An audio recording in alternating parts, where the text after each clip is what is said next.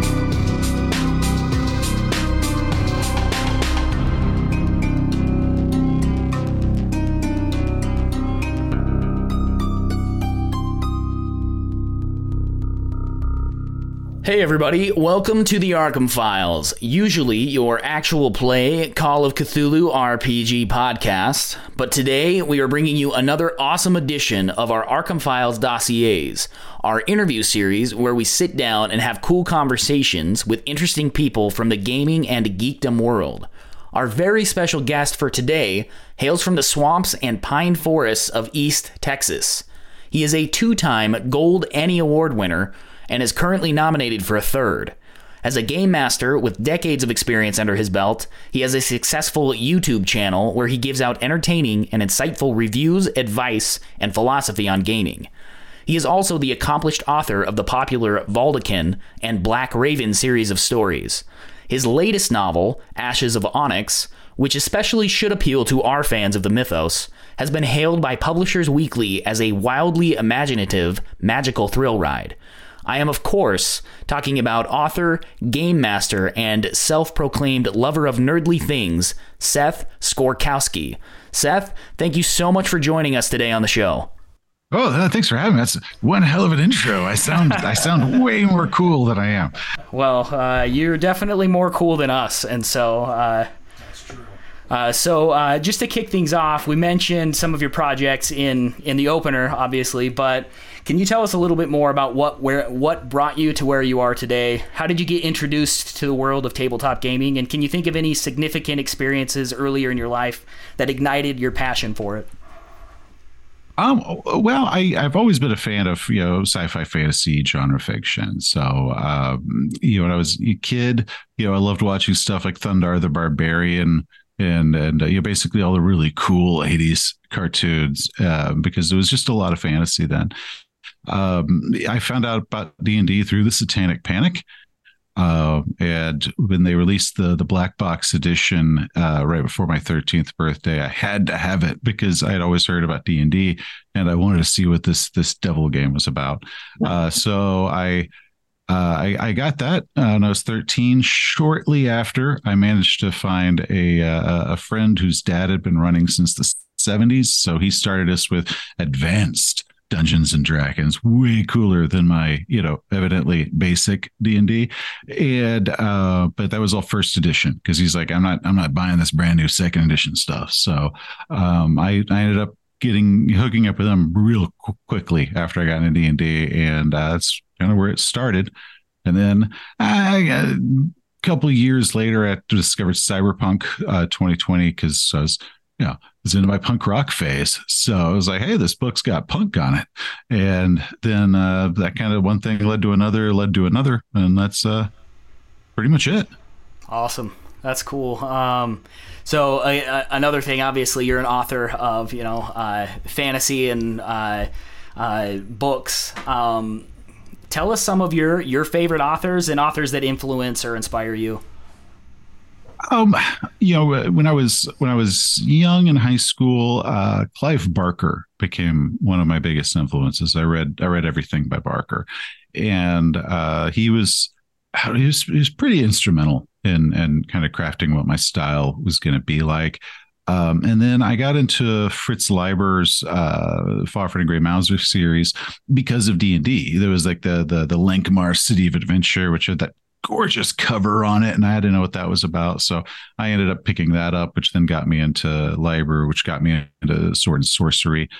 Of course, the ubiquitous 7th grade, read The Hobbit and Lord of the Rings shortly after, sort of thing. But I really gravitated more to the sword and sorcery, and then of course, Barker-esque, which he's really known for his horror, which that's actually all his short fiction.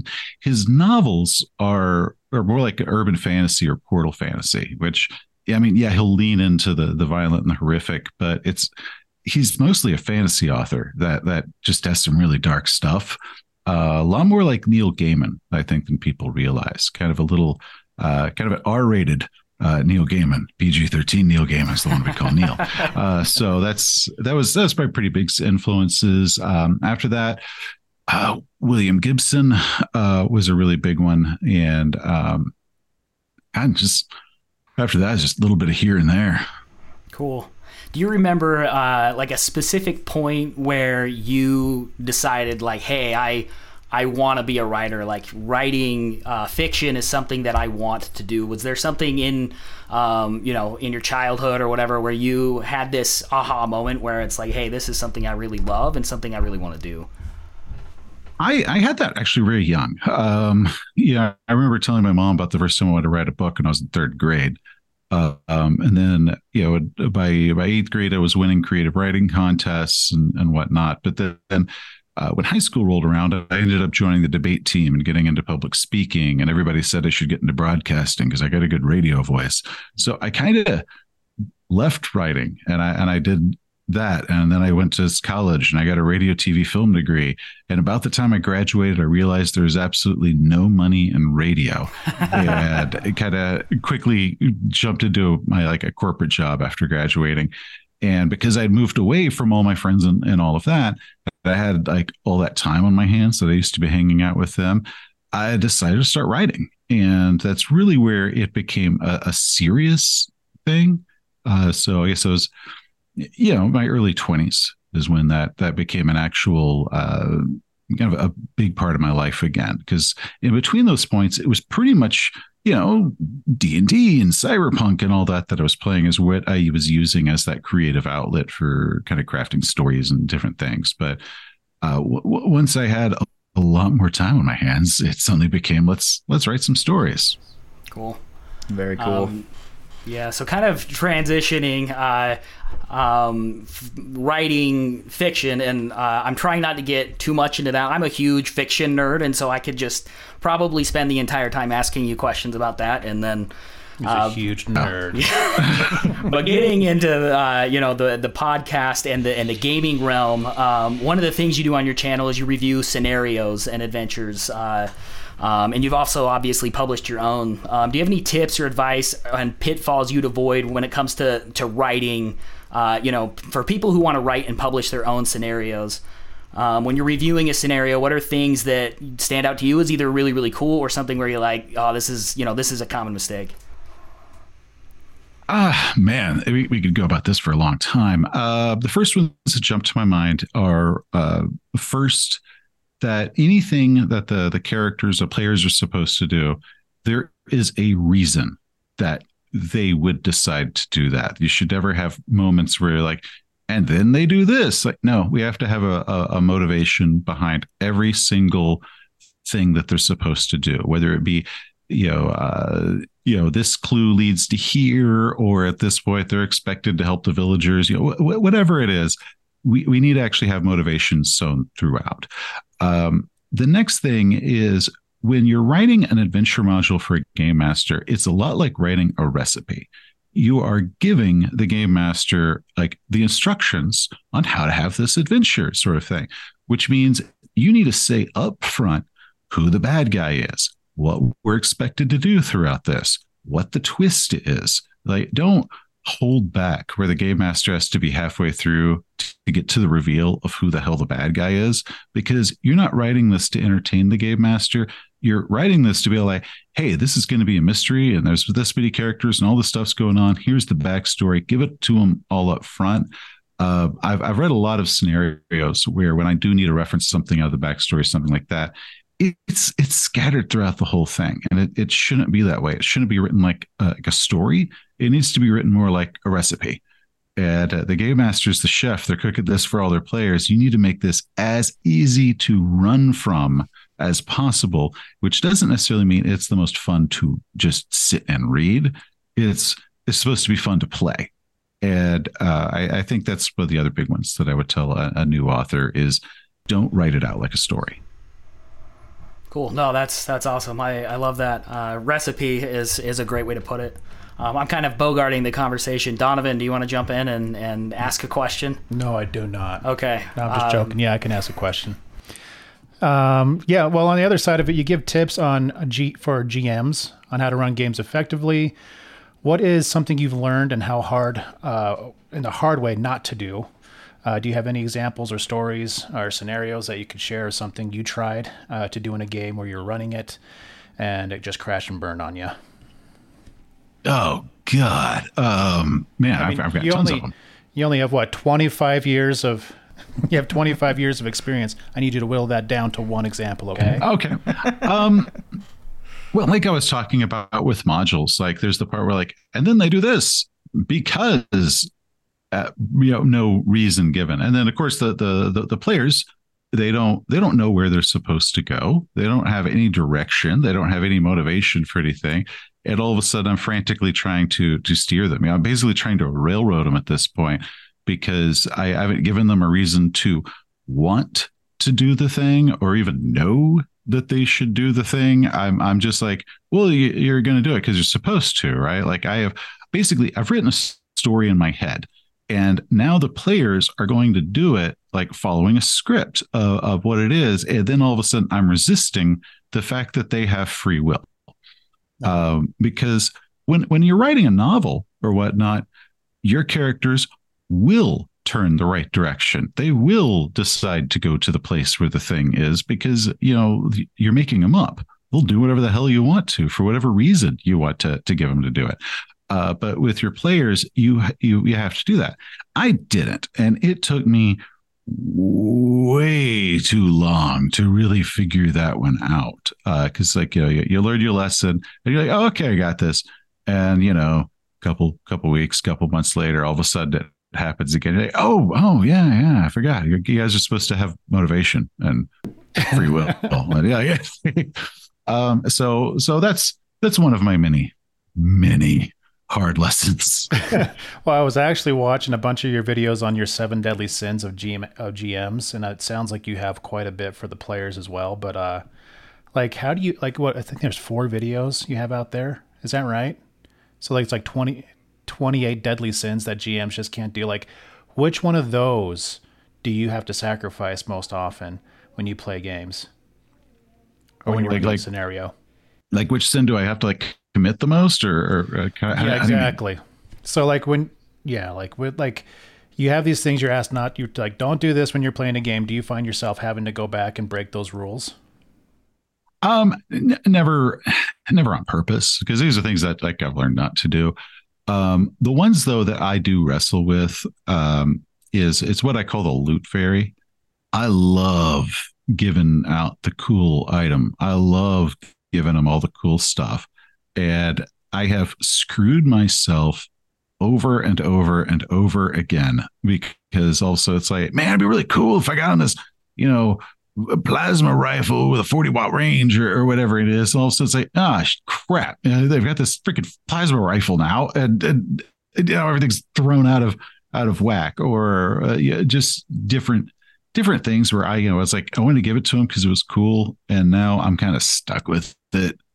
So I have fallen into that one a whole lot. And that is one that I usually find myself doing still to this day, because that's a good one. I don't see it before it happens. I would like to play with you if I could, because that sounds awesome.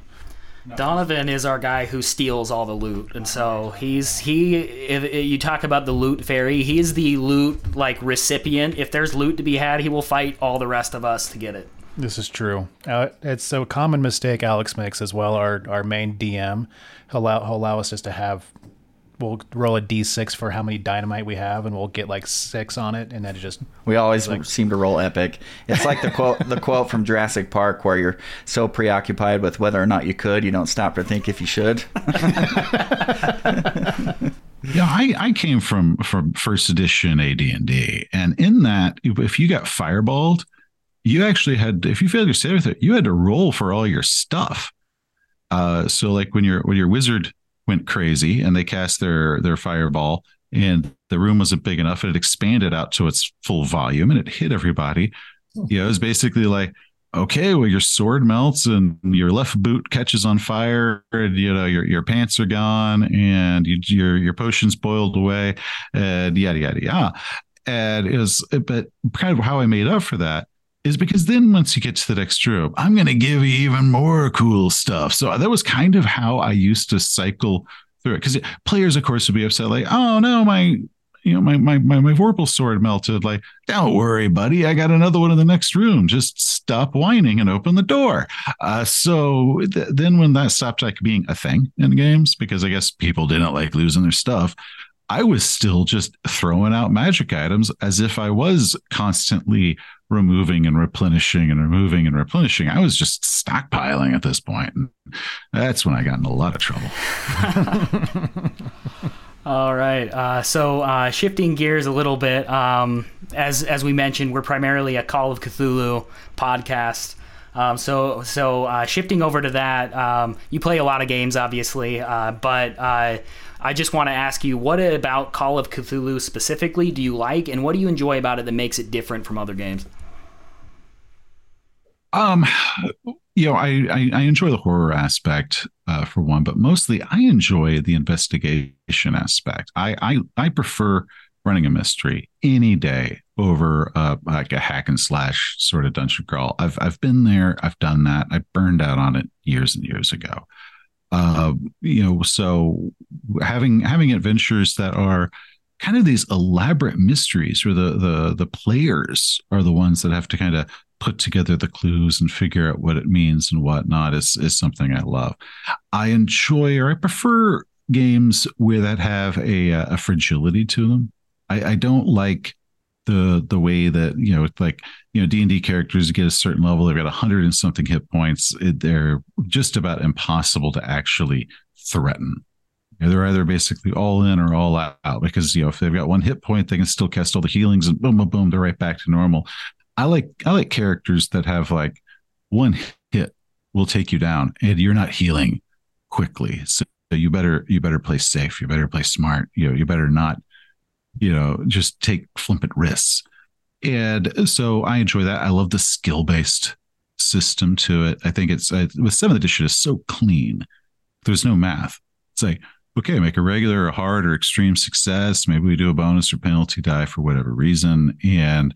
But there's no I roll the die and I add this number, then I add this modifier, and I've got to hit this target number. It's just, give me a regular success. Roll it. Numbers are all written on the character sheet. Smooth. And we can actually just focus on the game. So that's the big things I love with it. But mostly I enjoy the types of story-based adventures that you have with it.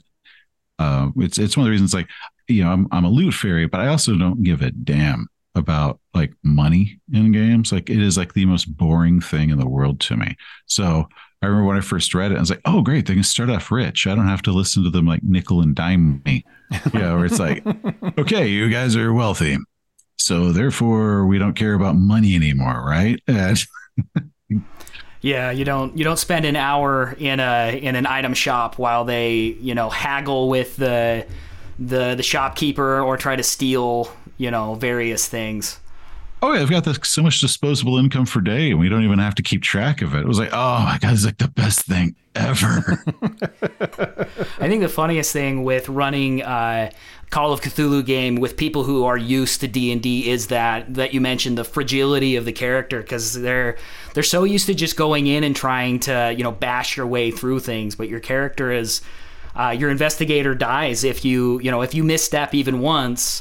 You've got 10 hit points, and you get shot. It takes off 12. You're dead. So that's always a fun realization with people who aren't new to gaming but are new to Call of Cthulhu. Did that happen to you, Pete? I don't want to talk about it, Donovan. Yeah, one thing that's cool to me, like the difference, it's easy to play D&D kind of like you'd play a video game, where you can just roll in and go into this room and you don't really worry that much about it. But like with Call of Cthulhu, it feels a lot more like closer to home, like realistic, because it takes place in like the real world. And like when I play it, like I try to imagine, like, if I were this real investigator and it's really me in this scenario, what would I do? No, and I think that's part of what also helps keep it grounded, because we learned the fragility of characters when we played Cyberpunk. There's always the first characters are not going to last long if you're taking like somebody straight over from like D&D, because they're going to try to like do something crazy that no sane person would actually ever try, and they're just going to kind of casually jump out of an 8th floor window or something like that, or like jump in front of the train, whatever. And then you're like, okay, cool, so that was your example character. Now make me one that you will not play like they're a superhero, because they're not. And I find that sort of, it's a little bit more grounded.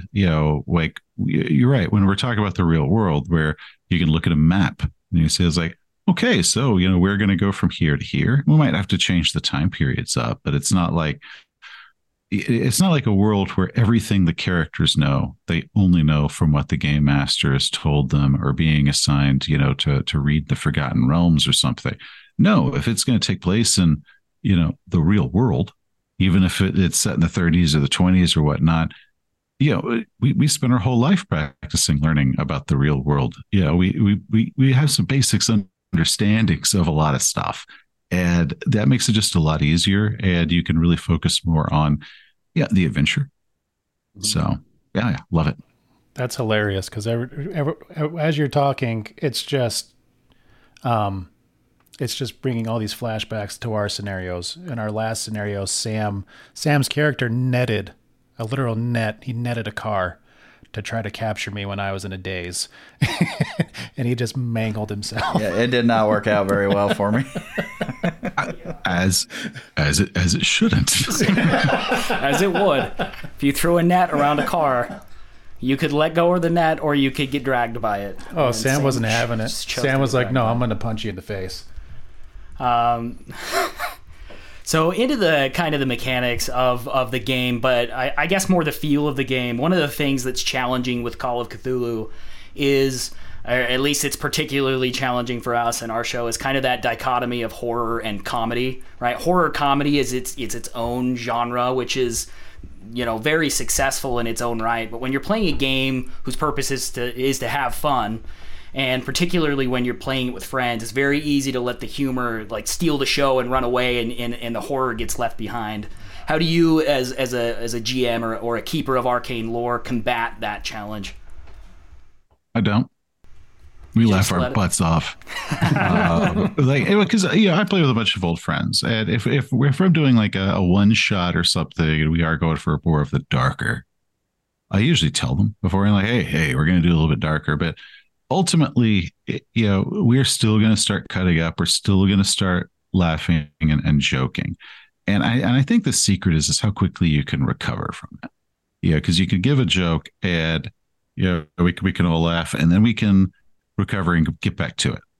You know, it doesn't just devolve into zany slapsticks. It's like we play seriously, but at the same time around the table, we're just joking and laughing and being a bunch of dorks.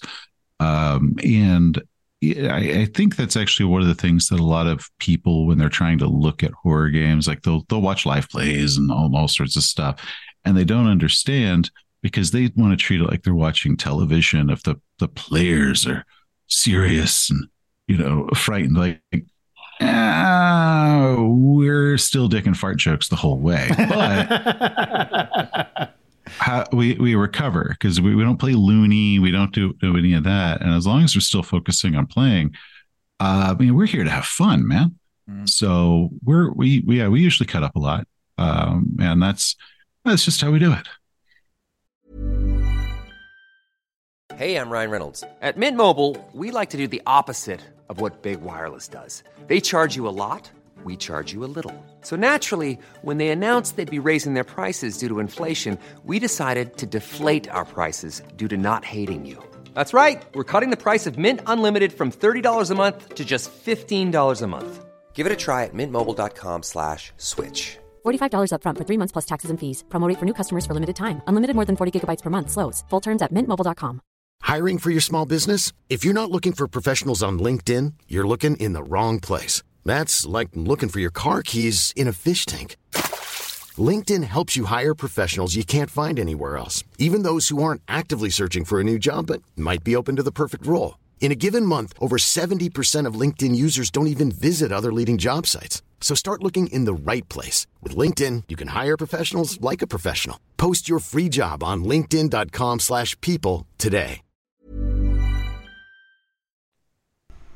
Cool. Yeah, that's kind of the way we go. We try to, because our podcast, we go back. I mentioned we go back and edit. We like to add in like original sound or original music and sound effects, and we try to play up that kind of audio drama as much as possible. Laugh tracks, but we definitely don't use laugh tracks. we wouldn't need laugh tracks for crying out loud. But we have to cut out the laughing, and most of the time we are who we are, and it's going to be a joke, and that's kind of just how we roll. Well, and I've done several episodes like that, How We Roll podcast. They edit it down. They usually cut out all the joking, which is like, man, that's the best part. Like, I don't remember what else we did. Yeah, but I can remember all the jokes. But then when I've done stuff with Glass Cannon, and we did Call of Cthulhu the first time we did something with them, and a lot of people were upset that we joked. They were mad, and I remember one guy lecturing me of yes, as a I forget what is that, an ambassador to Call of Cthulhu, you should have shown them how the proper way of playing. What are you talking about? We were having fun. We had a great time, and we did a very complicated scenario in 5 hours. We locked down pretty tight. We were joking that we stayed on target the whole time. So, but who cares that we laughed? That's actually what real games are like. Well, and I think that points to something that you kind of dwell on in your videos that I really, really like, is essentially when it comes down to it, the purpose of the game is to have fun. If you start the game by saying, hey, I am going to have fun with this regardless of what happens. And when it comes down to it, did your players have fun? Then it was a successful game. Exactly. And the other aspect to it is, yes, absolutely have fun. But did we get something accomplished? Because I've actually watched a lot of people who will get their group, but they get together and they mostly just have beers and they tell stories and they laugh and they never get anything done in the game. And then they get frustrated because they look back and they actually didn't do anything in the game, but the group ends up falling apart because there still is the aspect of we came together for a purpose. We're going to have this game. We're going to play this game, and we're going to have an absolute hoot doing it. So as a game master, sometimes I kind of have to be the horrible draconian just jerk that has to be all gonna clap and okay guys, focus up, back to the game, because we will wander off telling stories and jokes and whatnot, and it still has that focus up. And then we get back to the game and we'll laugh and we'll joke, and then we have to stay focused on getting the game done because we're there to have fun and we are there to laugh, but we're also there for a purpose. And I think a lot of people miss that other aspect to it, because I could just hang out with my friends doing anything. So to have a successful game, we still needed to get something done with the game. We still had to play something and, like, you know, do something. But yeah, if it's not fun, then you shouldn't be doing it. Which, yes, we can get frustrated at our dice. We can have all sorts of, you know, the whole range of emotions. But if the overall is not fun, then do something else. Like, that's why we're here. Yeah. You've mentioned before, you know, you've been GMing for, you know, almost 30 years at this point. You know, it sounds like you're kind of the primary GM for whatever games you play. Do you get to be a regular player very often, or are you mostly the default GM? With my group, I'm almost always the GM. I've got one player who has been kind of giving us a very off and on Cyberpunk Red game for the past, I guess, about a year now, but it's mostly off and on. And I have another player who has been promising me that he is going to run this campaign and it's going to be awesome. And he's been promising me for, I guess, we're at 20 years now. And one day, I swear, it's going to happen. Yeah, that's about it. And I've ended up being in a lot of other groups with online play, you know, so I've got several that I'm a player and just as a player, but with, you know, with my group and my friends, it's 99% me. Well, what do you prefer, player or GM? The ultimate question. I'm so broken at this point, I have to GM. It's just too part of who you are. It's just too natural now. Yeah, I mean, like it's sometimes being a player is just weird as hell.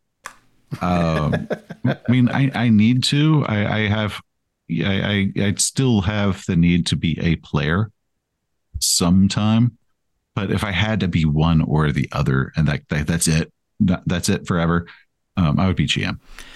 As being a GM, you know, probably most of the time, is it hard to like switch to being a player and not like play the game as like you're the GM, you know what I mean, where you're thinking of things as a GM would rather than like how a player would? Yeah, which I also see, like being an author, it's real difficult to just read a book anymore without thinking about, you know, how they did a certain sentence structure. Like, oh, that's really good. Or like, oh, wow, I can't believe an editor didn't do a pass on this. Or like, oh, that was a really clever twist. Like, so, you know, so you're still kind of talk shop the whole time, even while you're pleasure reading. And the same thing as a player, which you can not always turn that off, but you can turn it down to an ignorable level sometimes. But it is always there, just in the back of how it is, because it's also handy because you see stuff that you could like, oh, wow, I like that. Or like, is that's a cool trick or whatnot that you can steal ideas from. And then, of course, you know, after it's over, if you are talking to a GM that's kind of asking for your advice afterwards, you can give a proper critique of like, hey, this is what I liked. This is, you know, you had trouble here. This is what I'd recommend you do next time, that sort of thing. But yeah, that voice is always there. It's just the volume is all you can really control, but it's always talking. Yeah. So one of the things you talk about on your channel is the RPG social contract, which, you know, essentially talks about like what you should do as a player. But on the flip side, as a seasoned GM, like, is there anything that a player could do that will guarantee that they're not invited back to one of your games? Oh, I've done all of them for sure. Well, I mean, there's quite a bit, but you know, actually losing their temper is one. If they're very much of the mindset this game is about me, and that they're not really, I don't know, aware of the other people in the room, or they think that those people are there just to watch them. That just becomes exhausting, and they're not usually going to last very long. Because I'm a big believer that it is a group effort, and everybody there needs to be supporting everyone else and taking everyone else into account. That way, everybody gets to have a good time. And when you have a player who just refuses to basically allow anyone else to have a good time, that it's all about them, they are not going to last at my table. As will be if a player comes in with the idea that this is somehow a competition, that I have to beat the game master, or the game master's here to beat me. And they come in with a very antagonistic opinion, where the GM is the enemy. They have to treat the GM like they're the enemy. And when I've talked about that on various videos, I will inevitably get some people that come on and say, well, the reason they're that way is because they were taught that by a bad game master and it's not their fault. Say, dude, I have taken brand new rookie players off the street who had that mentality. I mean, what are you talking about? Just some people walk in with that mentality, and you can often teach them that's not how it is. It's not antagonistic. I am here to challenge you, but I am not here to defeat you or to, make you miserable. But I'm going to give you a challenge because I want you to win. But I'm going to challenge you so that victory has meaning. And we're going to laugh and we're going to tell jokes the whole time we're doing it. So I think players that still come in with that mentality or refuse to basically be a group instead of just a bunch of individuals are the ones that aren't going to last that long. Because that's where you come across the people steamroll over other people, or so many of the misbehaviors. So many things just come down to the person either on either side of the screen that thought it was all about them. And many of the problems we talk about really come down to that. That and communication. Those are basically the two the two biggest things that cause problems is communication or people that think it's about them. So when you run a game with new players that you haven't played with before, is it pretty easy to kind of like pick up on what players are going to be like that as the game starts going? As it starts going, I have realized that it's actually very difficult to judge any of that before you play with them. I have watched people that I thought would be like the greatest role players. Like the moment that game starts, like a flip of a switch, and it's like, you spin the wheel. And like, what type of player are you going to be? I can't guess anymore. Just because I've been so terribly wrong so many times with like, well, that didn't work out, or, oh, they surprised me. So after a bit, you could usually do it. And try to steer them with, like, hey, just heads up. Why don't we try these approaches, or sort of thing? That way everybody can enjoy it. Cause I do know there's a lot of coaching, and it's not like anybody's bored knowing all this stuff. I certainly didn't. And, but it also depends on how receptive they are to it. So one of the things, this is kind of a shift of subject back over to your books. But one of the things that I particularly, I guess, spoke to me was your blog on your website about the book in the drawer, right? As somebody who is the proud owner also of a book in a drawer, I wondered if you could share that story from your blog with us and with our listeners. Well, I said I graduated college. I decided to start writing, and I was going to write a big epic fantasy novel because, damn it, that's what you do. And of course, it has to be serious because, damn it, that's what you do.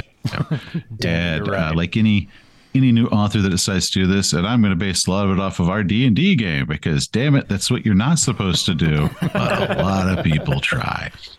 And so I ended up joining, an online writing workshop and, a lot of stuff. And it took me about 2 years to write this novel. And over the course of that time, I learned how to write because I didn't know. And then I started on the sequel. And I got a good way into that while I was trying to pitch the first novel, which pitching is when you have to basically write a 1-page letter where you summarize the whole book in 3 to 5 sentences because you're trying to get an agent or an editor to say, oh, send me this. I'll read it. And, maybe I'll represent it or maybe I'll publish it. And that had gone nowhere, like just horribly frustrating. And eventually I got guilted by a friend of mine into going to this writing workshop at a convention because she was involved with the convention and she wanted me to do it. And I basically got pinned and I had to go, but just, I was shamed into it.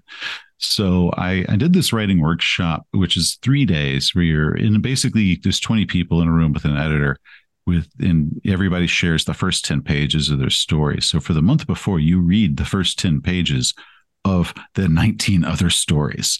And then you spend 3 days going through it very meticulously with this editor of him telling you what works, what doesn't, and suggestions. So it was with a gentleman named Lou Anders, who had just won the Hugo Award for Best Editor like the month before.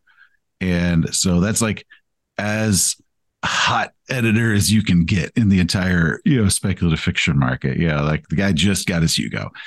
And after 3 days with Lou in this room, he basically said, like, this book is unpublishable. It's terrible, but you learned how to write.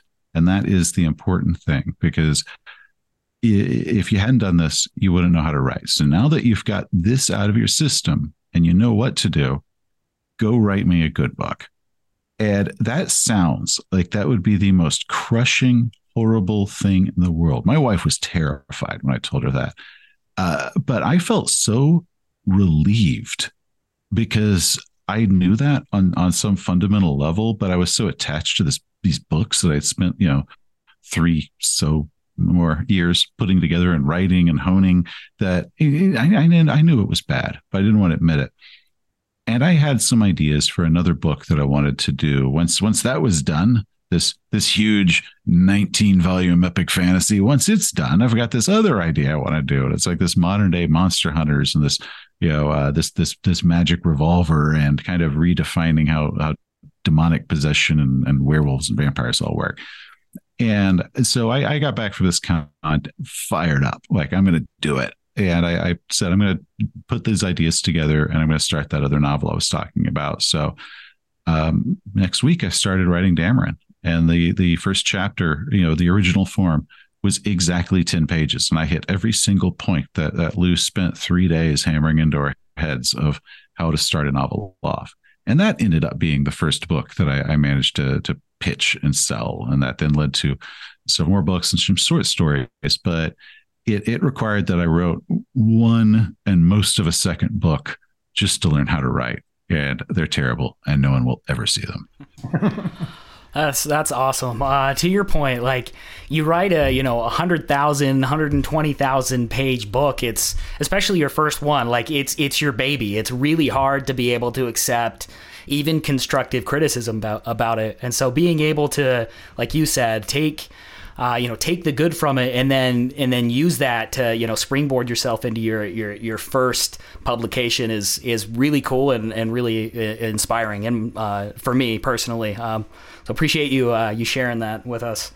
Well, what would be a book for those who haven't read your books, Sam, not me, but Sam, which one would you recommend? Dameron, Ashes of Onyx, or Mountain of Daggers to start off with Seth Skorkowsky? I don't know how often you get that, dude. We had this conversation before. It's like, I can't say Skorkowsky. I keep saying Scorsese, and I'm like,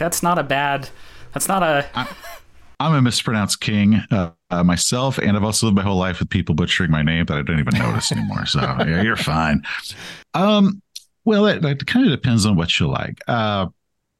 So if you like sword and sorcery short fiction, that's basically full of tropes. That's what Mountain of Daggers is. It is like a checklist of all the sword and sorcery tropes about a thief and these short little adventures that are kind of loosely in a linear story. But it's done like as an ode to Fafhrd and Gray Mouser and Fritz Leiber and all of those, which a lot of people now, they prefer novels over short fiction, which is cool. But that's what Mountain of Daggers and its sequel are. The Valdekin series is demon hunting, modern day action horror stories with a lot of, explosions and gore and fighting and that sort of thing. In each novel in that series, I actually try to do a different theme behind it. Because if I kept writing the same story over and over again, it would kill me. So I tried to make Yeah, I tried to change the entire theme of each one to keep them unique and fresh and more fun to write and read. That's actually my most popular is Dameron. That is my most popular by far. Ashes of Onyx is the one I wrote for me. And that is a what you would call a new weird. It's more like it is very hard to pin into a genre, which was a nightmare for selling it because I would have editors say, I have no idea what part, like where to classify this book when we're trying to do our classifications in order to sell it. That is the one where we do go into Carcosa, but it is, it's a lot more in the line of like a Clive Barker Portal fantasy, where it does start off as almost urban fantasy and then just goes nuts. And, we start jumping into other worlds and it will lean into horror. It will lean into this genre and that one as we just kind of do our story and we're not trying to follow the genre rules. So that's Ashes. But Ashes is also very difficult for a lot of people who say, I want to read an urban fantasy. It's like, well, it's not. It is for the first 100 pages, and then it's definitely not after that. So it's kind of its own thing because like I said, I wrote that one for me, and that's how stuff like a Magica and Great and Secret Show and a lot of the old Barker books would do, where we would start off grounded and then we would enter another realm, and it was fantastical and terrible at the same time, and that was what I loved. So that's what I did. Mm-hmm. So whichever one of those appeals to you. So this is an unfair question and might be a little bit asking, like, which child is your favorite? But of all the ones that you've published, do you have a favorite that is you're the most, that you enjoy the most, or that you enjoyed the most, I guess? Hanasi, yeah. That's the second in the Voldigan series. That one, sorry, go ahead. No, it's just, Dameron I'm always going to love because it was the first. Warts and all. I mean, I have trouble going through it now because I have so many spots like, I would do this different or I'd do that different sort of thing. Hanasi is what I consider to be like just my favorite. I love that book. Ashes I consider to be under the technical aspect of writing, my best. But Hanasi is my favorite. Awesome. That one is probably my favorite also, actually. It was kind of cool because I picked it up after Dameron, and I didn't read like the back of it or anything. I just picked it. I really like Dameron, so I'm like, I'm going to read the second one. And so I was, I was expecting another story with Matt, and then you... you get a different story altogether, and just comparing the two, I really enjoyed it a lot. So really like that one. At the time I wrote it, I referred to it as pulling a Lestat. If you read Interview with the Vampire, there's you're following Louis and you love Louis, and then there's Lestat. And Lestat's a dick, and you hate Lestat. And then the second book's called The Vampire Lestat, and you're like, what? I want to read a book about that dick, and then you read it. And by the time it's done, you're like, man, Lestat's the coolest ever. I love him. And Louis is so whiny. God, I can't stand him. and then everybody loves Lestat, even though in the first book, he was a total dick and you hated his guts. So I kind of considered book two pulling a Lestat, because Malcolm in the first book, part one of his roles was he was a conflict character. He caused... problems for the hero. He wasn't a bad guy. He was a good guy, but he just, he and the hero didn't get along, and he ended up in kind of that antagonistic sort of role. So the second book, we follow him. And I guess if a lot of people, if they're not expecting it, they're like, why do I want to be in the point of view of this jerk? And then you realize that his point of view is actually very different. And I ended up loving that book, because the first book, we've got Save the World. And the second book is a very personal story and a very personal horror. And if he dies, he fails, then that's it. That it's not going to destroy the world. It's just him and the people he loves, and the rest of the world won't even notice. So I really loved that story. Cool. Awesome. Yeah, I think that's a great characterization of it too, that the Lestat thing. Because you walked me through kind of my own thoughts through it. Like you said, like Malcolm in the first book, he's confident, you know, he's combative. You don't really love him because you're rooting for Matt, and you're like, Malcolm's kind of a douche. And then you start with the book, and you really grow to like the characters you go. So I thought it was great. So jumping, kind of dwelling on, you know, the Valdekin series and with Dameron, what was, if you can point to, you know, one or a couple of things, what was your inspiration when you know, that kind of idea was born? What were your inspirations for it? There were two. There were actually supposed to be two totally different things. The first was I had the concept that stuff like they go the monsters out of folklore, you know, werewolves, vampires, all that. And instead of it being a virus or all the stuff that we like to use now in popular media because we understand viruses and germs and whatnot, and they treat it that way. If it was an entity and that it was a possession, and when you shoot a werewolf with a silver bullet, you don't actually kill the werewolf. This spirit then just moves to its new host. And all you did was you killed the host, which is really a victim. But it was that's all you did. You made it somebody else's problem. You killed the werewolf. Yay. Now it's taking over someone else far away. And they have to deal with it. But that entity still goes, or a vampire or whatever. And then kind of the idea of what it would take to actually kill that, the actual spirit. The other was I had the idea for this basically magic gun that had a... You know, you had to mold all the bullets because they're of a special caliber, and you had to make them out of silver. And on the bullet, it had like an amen, and on the inside of the barrel was a prayer that would go. And basically, when the bullet traveled down the barrel and it went down, that was actually would bless this bullet. And that was a separate idea that I had because I was trying to come up with how you make a magic gun for D&D because. Yeah, because the gun doesn't hit them, the bullets do. So, how do you transfer that magic to the bullet itself if you're going to make like a magic gun? And then when you put it, you mention them together, it's like, well, it's very clear that those two to go together. No, they're two totally different things I was thinking about, and finally one day I put them together, like, oh wow, those fit great. And then from there, the whole concept of the special weapons, and I gave each weapon a very unique properties and whatnot.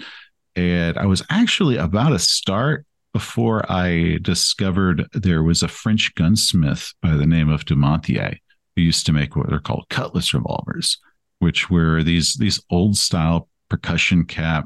Actually, they were percussion cap. I forget the name. It was one of the earlier types that had a blade on the bottom, like a sword blade that was just slung under the barrel. And a lot of people thought I got that from anime. It's like, no, it's a real gunsmith, real French guy. You can buy Dumontier's. And I went ahead and said, like, oh, okay, then it was a sword and that was forged into the gun, which I always knew. But now I kept part of the blade, and I had this French gunsmith from actual history in the 1900s craft this special weapon. And so that's good. A lot of ideas just kind of fell together. There wasn't really a plan when I started of like, I'm going to do this and this and this. It kind of just evolved and morphed, and I took a lot of different things and shoved them together. And Dameron was originally, I think there were three scenes, and the first two chapters were two of those like scenes. And then I had one later on, and it takes place in the middle of the book. No one will ever notice, but those were the three scenes that Dameron came from, is chapter one, chapter two, and a scene in a fight, and they're in a quarry. And I then had to figure out how all those things went together. And that's kind of the writing process. Cool. That's awesome. I said I wouldn't get super into I try to keep this more balanced, but I just ended up asking you a bunch of writing questions, and I've got one more. Many aspiring writers, myself included, look to your success in the literary world. What advice would you give to those people who aspire to not just write novels, but create compelling RPG scenarios as well, like you've done? Well, with writing novels, because I consider like scenario writing and novel writing two very different skills, very different. So if you're writing fiction, join a writing workshop. It doesn't matter if it's an in-person one, you could do an online one. There are tons of different types, tons of different formats, tons for every single skill level. And that is how I learned to write. The big thing that taught me how was by doing critiques, because most of them, in order to get critiques, you have to learn to give critiques. And very often, you were not always the best at taking criticism. That's just a thing. And a lot of times people would criticize myself, like, what do they know? They're fools, and I'm a genius. And then I would be critiquing other people, and I would find myself saying the same thing that other people had said about my work, of like, there's like a lot of repetition in the sentences, or that the styling is this way, and then a lot of the craft. And that's when it actually took for me to realize that I did those things too. I was just kind of too stubborn to see it. So join a writing workshop, get some feedback, not from your friend, not from your mom, get it from actual other writers who have rewired their brain to be able to read critically, because that is the only way you're going to improve. If you give your manuscript to your buddy, they're going to love it because they love you, and you're not really going to get good feedback from that. Give it to a stranger who is there to help you and actually knows how to write, and they will give you an honest critique. And the idea is because they're expecting you to give honest critiques back. And I have a lot of friendships that are completely forged by writers who we can be brutally honest with each other. We could tear each other's stuff up, and then we can laugh and joke and have a drink. But that's the formation of our friendship is over that sort of brutality of honestly, because we're trying to help each other. With a scenario, if you're writing one for publication, one of the big things is play test it. And don't just play test it with your buddies that you wrote it for. Play test it with a group of strangers. But the real test is to then give that to another game master, and do not tell them like how to do it, and see if a game master can pick up your adventure, read it, and get it down, and then get feedback from them. What worked, what didn't, what do they suggest? Because a lot of the times what you'll have people do is they'll give it to somebody to play test it, but then they talk them through the whole thing. And it's like, if you're going to sell this, that person that buys this doesn't have the author right there to tell them all the information that you failed to write clearly in there. They need to be able to read that text, and they need to be able to run the adventure. And if they have difficulty with the adventure, that's where the problem is. And a lot of times when you're trying to do that people accidentally skim over because they told the GM who's going to test it out for them too much. And the GM had like an unfair advantage to give a true, honest assessment if it could. Does the recipe work? Right. So that's my tip. Cool. Yeah, if you're gonna hand your recipe over to another chef, you can't walk them through. You're handing them the pages, the ingredients. You can't tell them how to make it. Otherwise, they're not following the recipe anymore. Yeah, like don't say it's like, oh, well, you should whip it this way instead of that way. Like, well, if that's important, you need to write that down in there. Don't give me a verbal tip. It needs to be in the recipe. You Bob Ross them and you're like, now let's add a pretty little tree over here. Yeah. It's like, just don't give them a bunch of friendly advice on how to run it better that isn't in there, because your customer doesn't get that. They don't have you on speed dial. Well, that's really good advice. Yeah. I you probably don't want to sell something like that. Don't Bob Ross them.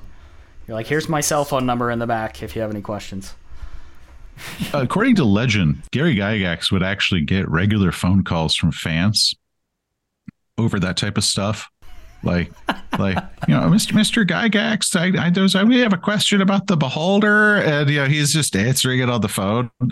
It was the 70s and time was weird. So that shows, that's how somebody loves their craft, right?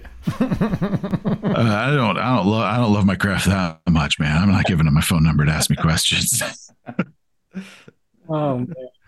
Well, you do a lot of skits on your show. Out of all the characters you do, which one's your favorite to play?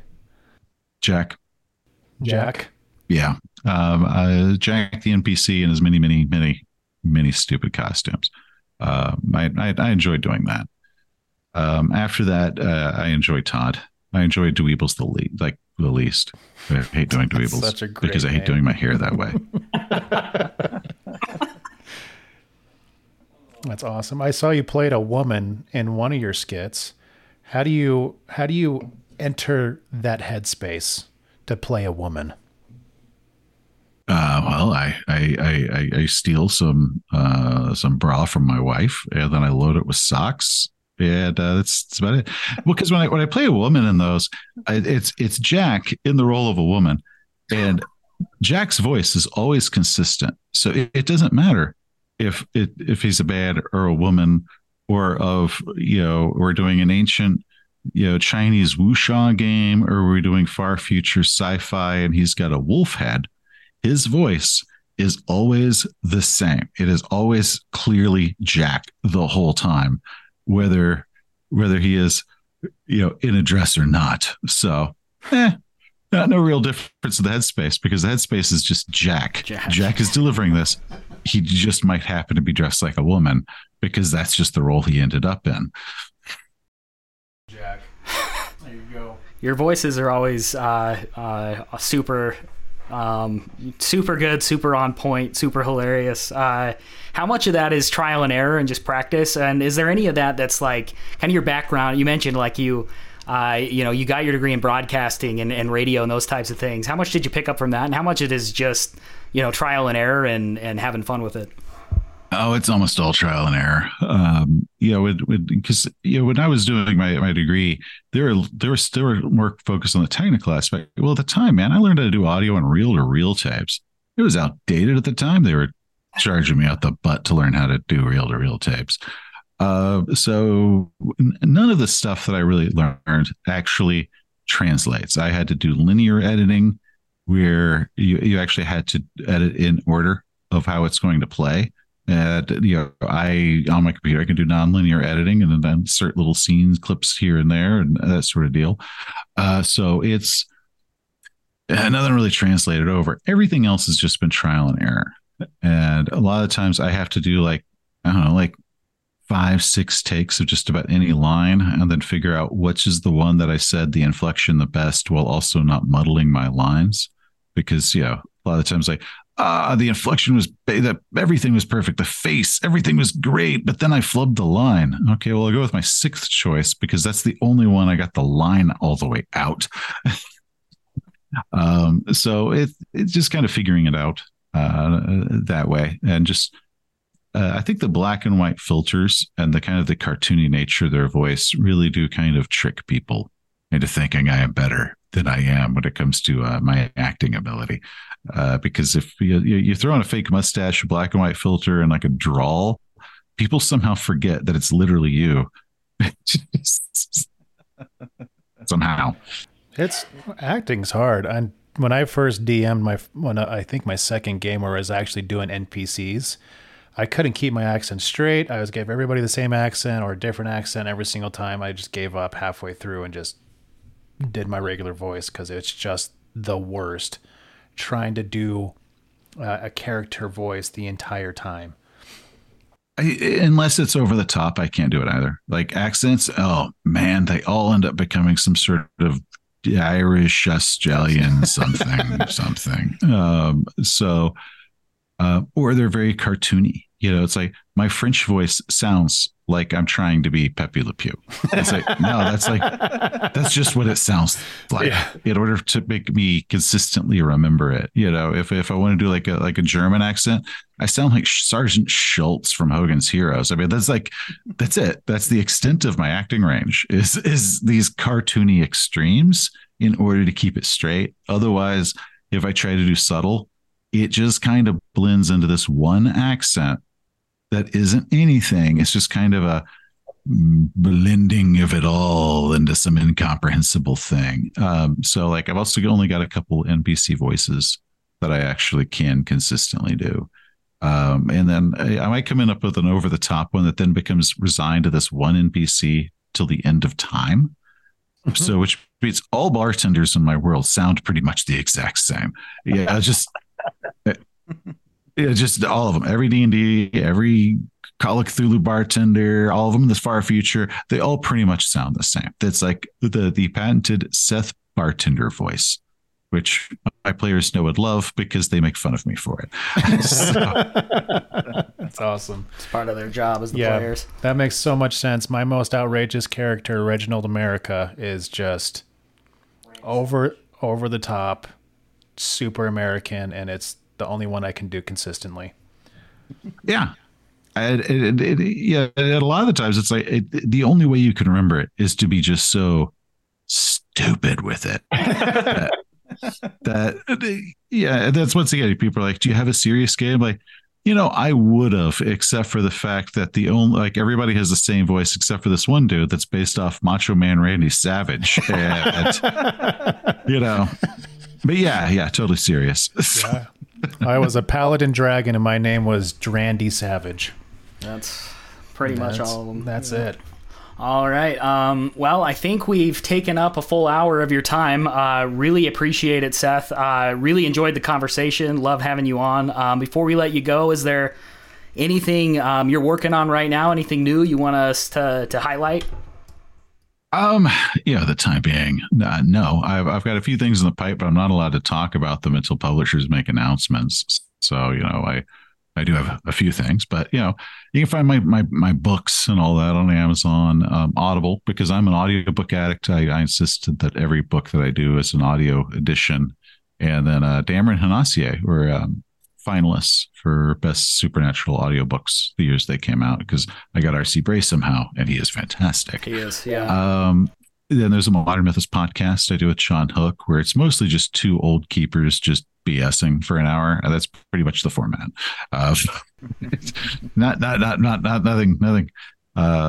Nothing horribly detailed except for just two old GMs just kind of shooting the crap for like 1 or 2 hours because we can't even remember how long we're supposed to go. Then of course my channel, Seth Skorkowsky, which is not a catchy name, but it was originally meant to promote my writing. So I didn't want to have a cool gamer name to it because I wanted my name attached to it. My very long, unpronounceable, difficult to spell name, which clearly a brilliant move on my part. But once you know how to spell my name, you can find all my stuff.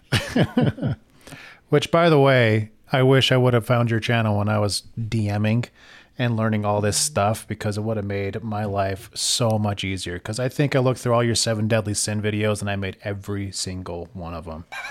I've made all of them too. All right, that's part of the shtick is I have made all of these.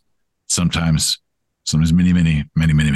many times have I committed that same sin, because I'm not necessarily the smartest guy to realize why things aren't working. Well, you're in good company. But yeah, I'd recommend that to any of our listeners.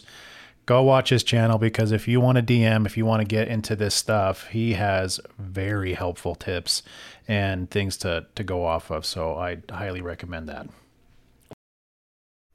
All right. Yes. All of us, I think, feel the same way. Seth, thanks again for joining us. We've loved having you on. Thank you for having me. Thank you so much.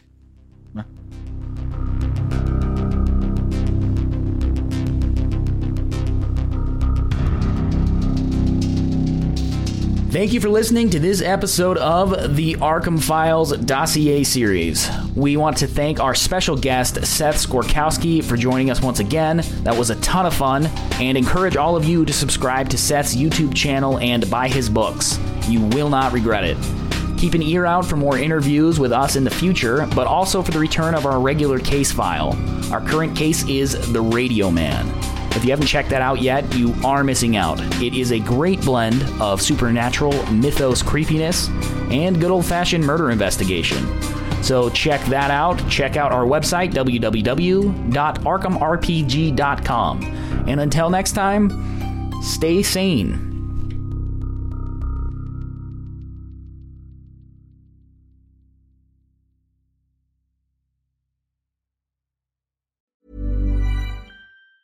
Even on a budget, quality is non-negotiable. That's why Quince is the place to score high-end essentials at 50 to 80% less than similar brands. Get your hands on buttery soft cashmere sweaters from just $60, Italian leather jackets, and so much more.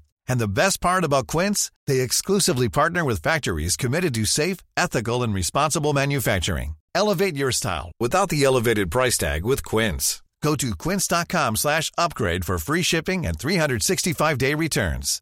Hi, I'm Daniel, founder of Pretty Litter. Cats and cat owners deserve better than any old-fashioned litter. That's why I teamed up with scientists and veterinarians to create Pretty Litter. Its innovative crystal formula has superior odor control and weighs up to 80% less than clay litter. Pretty Litter even monitors health by changing colors to help detect early signs of potential illness. It's the world's smartest kitty litter. Go to prettylitter.com and use code ACAST for 20% off your first order and a free cat toy. Terms and conditions apply. See site for details. Hi, I'm Daniel, founder of Pretty Litter. Did you know cats tend to hide symptoms of sickness and pain? I learned this the hard way after losing my cat, Gingy. So I created Pretty Litter, a health monitoring litter that helps detect early signs of illness by changing colors, saving you money and potentially your cat's life. Pretty Litter is veterinarian developed, and it's the easiest way to keep tabs on your fur baby's health right at home. Go to prettylitter.com and use code ACAST for 20% off your first order and a free cat toy. Terms and conditions apply. See site for details.